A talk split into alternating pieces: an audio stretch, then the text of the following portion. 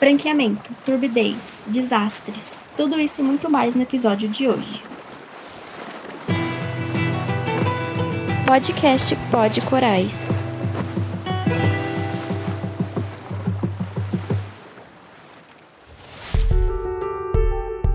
turbidez, branqueamento e outras ameaças, tudo isso e mais curiosidades no episódio de hoje.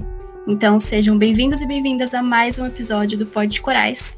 E hoje a gente vai conversar com a Carla, que vai contar um pouquinho mais sobre a sua carreira, qual a sua relação com os corais e ajudar a gente a bater esse papo super legal de hoje. Tudo bem, Carla? Oi, boa tarde, Ana. Tudo bem? Tudo bem. Um prazer estar aqui com vocês para a gente bater esse papo. É, então, falar um pouquinho sobre mim. É, sou professora de Biologia na UFRJ, no núcleo chamado NUPEM, Macaé, no Instituto de Biodiversidade e Sustentabilidade da UFRJ. Trabalho com corais, nossa, muito tempo. é, faz mais de 30, eu acho que 30, 20, 20, 20 e poucos, 20 e poucos anos, e sempre é, a primeira vez que eu olhei, foi aquele amor à primeira vista, né? Não sabia nada e de repente queria saber tudo.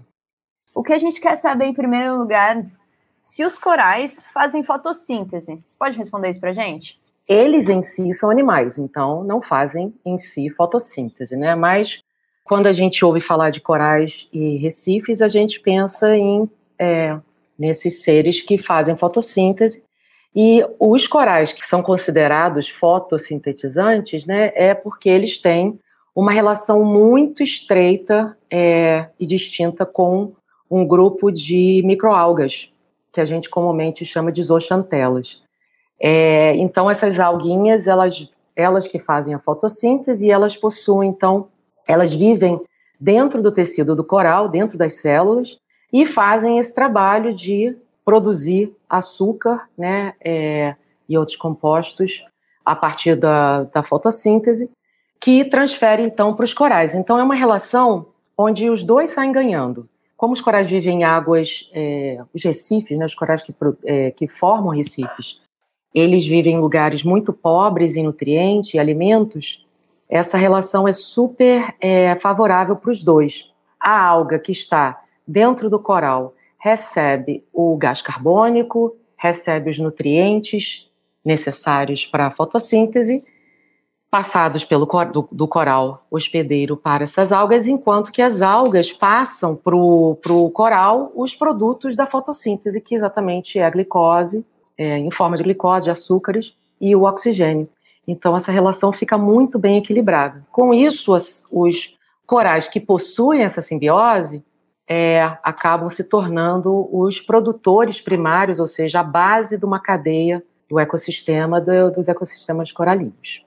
Carla, é, você falou das, dessas algas que têm essas relações com os corais.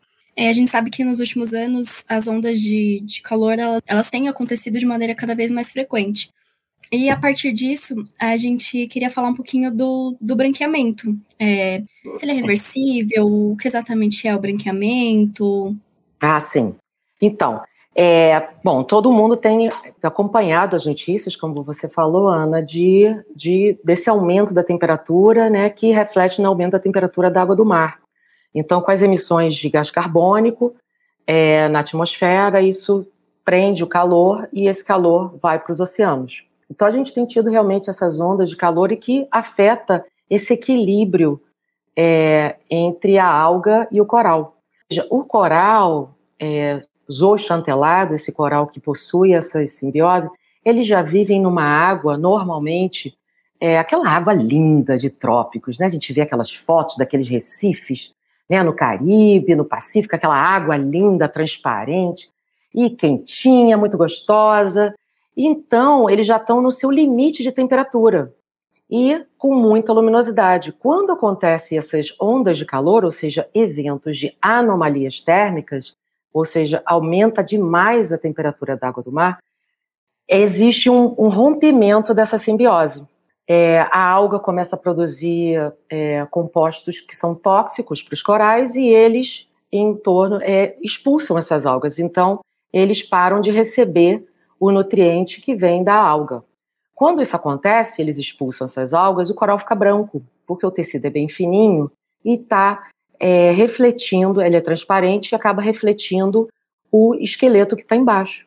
Então a gente chama isso de branqueamento, ou seja, acabou, existiu uma quebra nessa relação e os corais agora perderam a grande fonte de nutrientes deles, porque cerca de, dependendo da espécie de coral, é, eles podem receber até 90% da sua nutrição dessas algas. Se os eventos duram muito, é, essa quebra acaba sendo irreversível. Ou se ele dura muito, ou se eles são muito intensos. É, e aí o coral acaba morrendo por não ter essa fonte de nutriente. Então, esses são os eventos que são cada vez mais é, frequentes em massa, né, acontecendo no mundo inteiro. Ou seja, essas ondas de calor não estão sendo só é, pontuais em um oceano e outro. Acontece ao redor do mundo em escalas cada vez mais frequentes, levando à morte é, recifes inteiros, né? Mas, Carla, todas as os corais, todas as espécies sofrem branqueamento em si, assim. É, isso eu quero dizer, porque a gente sabe que tem aqueles que são azochantelados, né? Então, eles também sofrem branqueamento?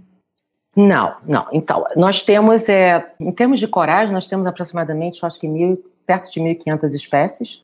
Metade delas, umas 750 espécies, é, possuem essa, essa simbiose né, com as microalgas. E a outra metade, não. Então, são corais chamados azoxantelados. Os dois tipos, eles precisam se alimentar, é, comer, né? Comer é, como nós comemos através da heterotrofia. É, os azoxantelados, então, não sofrem branqueamento porque eles não têm a simbiose com essa alga. Eles só se alimentam através exatamente da captura de alimentos que estão na água.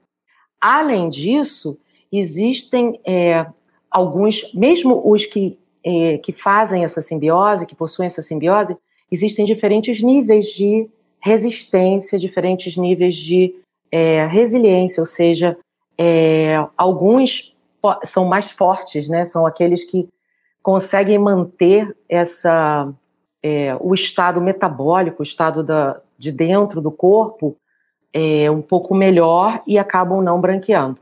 Ou seja, é, tem alguns que são mais profundos também. É, então existe uma variação nessa capacidade, nessa, não, nessa suscetibilidade ao, ao branqueamento, mesmo nas espécies que possuem é, a simbiose mas nenhum coral que é, não tenha essa simbiose vai, vai branquear. Eles podem ficar mal, né, com o evento, eles também vão sofrer, é, mas não é, sofrerem pela quebra da simbiose. É, Carla, agora que a gente já aprendeu essa diferença, que você contou um pouquinho para os nossos ouvintes, essa diferença dos zoxantelados e dos azoxantelados, é, seja aqui no Brasil ou fora, enfim, as espécies no geral, Existem espécies que elas são mais suscetíveis a essas ondas de branqueamento, seja por pelo local onde elas vivem, profundidade. Ah, algumas espécies então, são mais frágeis. A gente já começou, né? Eu já comecei a, a falar um pouquinho. É, então, é, vamos então falar só dos que possuem a simbiose, né? Eles possuem essas variações. Primeiro, as, existem espécies nos, em diferentes oceanos que não ocorrem em outro oceano e, e essa suscetibilidade é que nem a gente, né? É, pode ser dependendo do grupo de pessoas. Tem, tem corais que são mais sensíveis e tem corais que são menos sensíveis, só por serem de espécies diferentes. Porém, é, também podem variar é, de, de, dependendo da, do tipo de condições ambientais que, que, que eles estão, onde eles estão vivendo. Por exemplo, no Oceano Pacífico, é, existe, é onde ocorre, é, onde está o, o, triângulo de diversidade, né, é, de riqueza de corais. Então, lá nós temos, nós encontramos aproximadamente umas 600 espécies de corais é, que possuem essa simbiose, que são construtores de recifes, né? Os recifes da Grande Barreira de Coragem, na Austrália, são muito famosos. É, então, ali, dentre essas 600 espécies que estão nesse mesmo oceano, também existe variação. O Oceano Pacífico e o Oceano Índico são é, caracterizados por terem espécies de corais mais ramificadas, é, com um crescimento mais rápido, e essas espécies, por exemplo, são conhecidas por serem mais sensíveis a essas ondas de calor, por exemplo. Então, são as primeiras que acabam branqueando, são as primeiras que acabam morrendo, mas também são as primeiras que acabam se recuperando. É, enquanto isso, tem outras espécies que são aquelas coisas, aquelas coisas parecem massivas, né? aquelas cabeças de corais enormes. Então, os corais massivos, eles são é, mais resistentes a, a essa quebra, eles conseguem manter é, melhor. Porém, quando eles branqueiam, são os que morrem e não se recuperam. Eles têm uma taxa de crescimento menor é, e acabam sendo afetados a, em termos de é, muito nessa relação de quando, quando morrem, apesar de serem resistentes, quando morrem, são mais difíceis de é, se retornarem para a comunidade. E também existem diferenças em oceanos, né? Nós temos é, eventos de branqueamento, nós temos notado que os eventos de branqueamento, por exemplo, é, no, no, Oceano Pacífico Índico, é, são mais fortes e do que, por exemplo, no Brasil. Então, no Brasil, nós temos nossos recifes que têm poucas espécies. Nós temos é, menos de 16 espécies é, formadoras de recifes. E, mas mesmo com essa pouca riqueza, nós temos espécies muito bem adaptadas para as nossas condições. Nossos recifes não são esses clarinhos lindos, com aquela água linda de morrer, é, que nem o Caribe, que nem o Oceano Pacífico.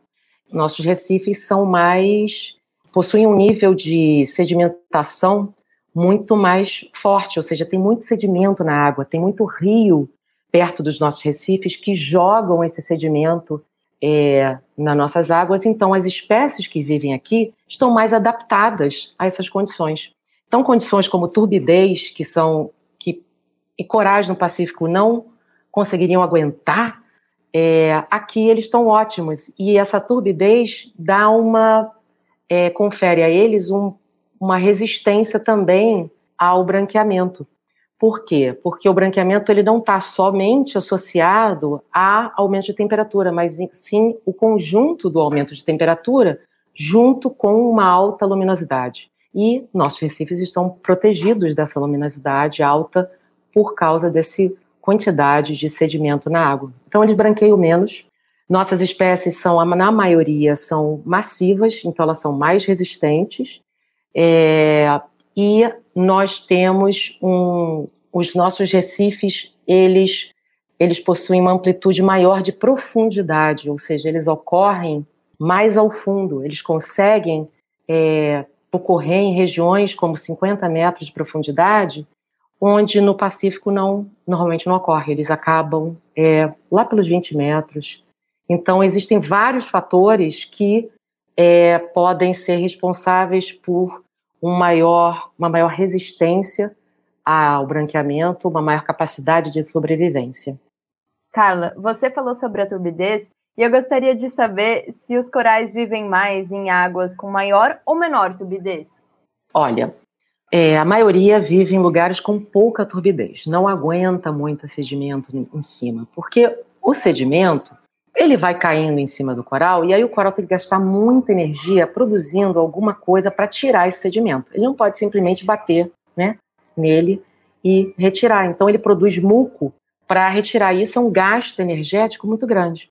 Então a maioria dos corais, a maioria dos recifes do mundo ocorrem em lugares com pouco sedimento, águas clarinhas, lindinhas, é, como a gente está acostumado a ver nesses documentários do, né, de, de corais no Pacífico e no Caribe. Então, os nossos recifes, eles são diferenciados por terem, por conseguirem sobreviver num nível é, de sedimento que é, os corais, por exemplo, do, do Oceano Pacífico não conseguiriam.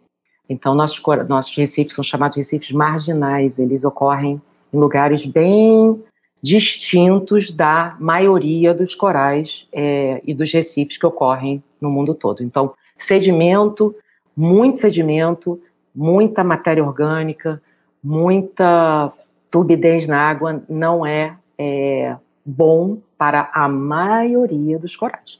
Mas tem sempre aqueles que são é, distintos, diferenciados, como os nossos aqui do Brasil. É, Carla, eu tenho uma, uma curiosidade, assim, existe algum mecanismo de alguma espécie de algum coral, é, não sei, talvez o formato dos, dos pólipos, no caso dos, dos corais massivos, é, que faz com que eles aguentem mais essa, essa turbidez, alguma coisa do tipo? Existe uma relação é, normalmente entre o tamanho do pólipo, ou seja, o tamanho do coral, né, da boca, e essa capacidade de aguentar altas taxas de sedimentação. Então, pólipos, é, corais com, com boca grande, corais é, que sejam pólipos maiores, normalmente aguentam mais.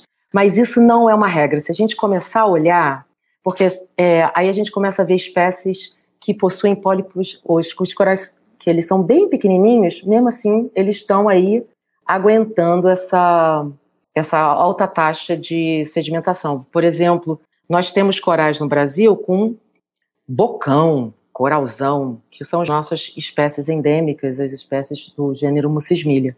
Todas adoram sedimento porque, aparentemente, é, elas utilizam também essa alimentação através da, da alimentação, é, eles comem a matéria orgânica que está no, no sedimento, então utilizam para sua própria nutrição.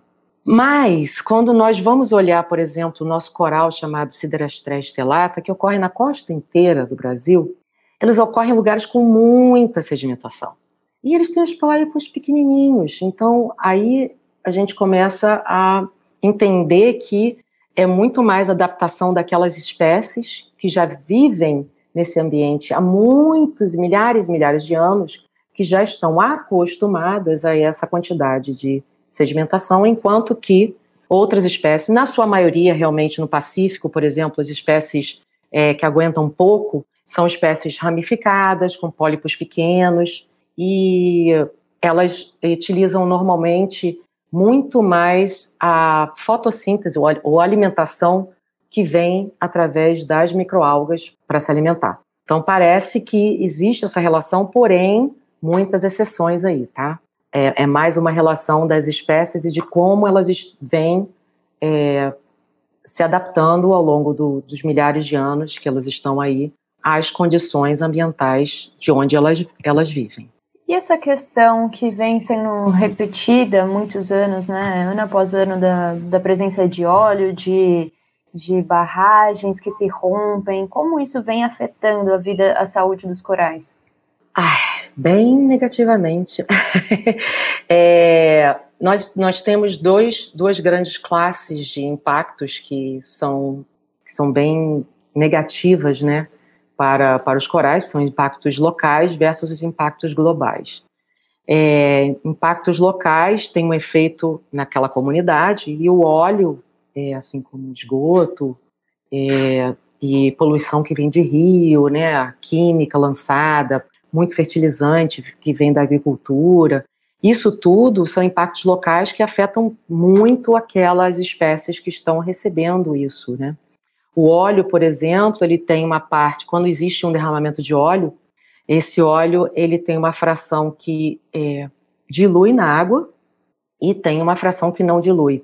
Essa fração, essa parte que não dilui, é aquela que a gente vê em documentários que ficam, que agarram nas penas dos pássaros, das aves, né?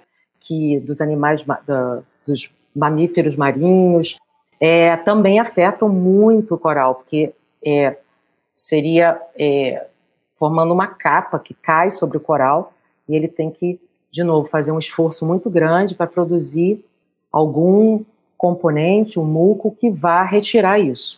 E temos a parte, a porção que é diluída na água, que se esse derramamento for muito intenso e contínuo, essa parte que, que, que fica diluída na água é extremamente tóxica. Então ela tem componentes que são é, cancerígenos, tem, tem muito e, e, isso vai afetar é, a saúde deles, né? Então, podem ficar doentes e, e morrerem também.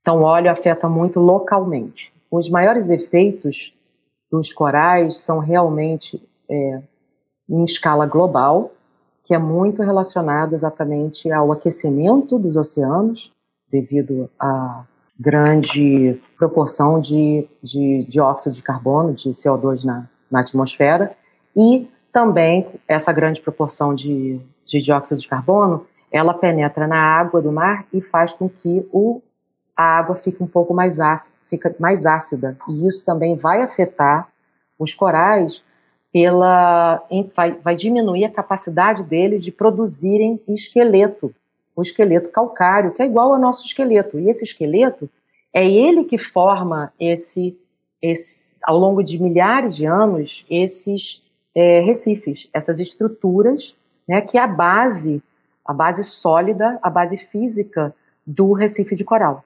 Então, é, existem esses dois aspectos é, que podem afetar os corais negativamente. Maravilha, Carla.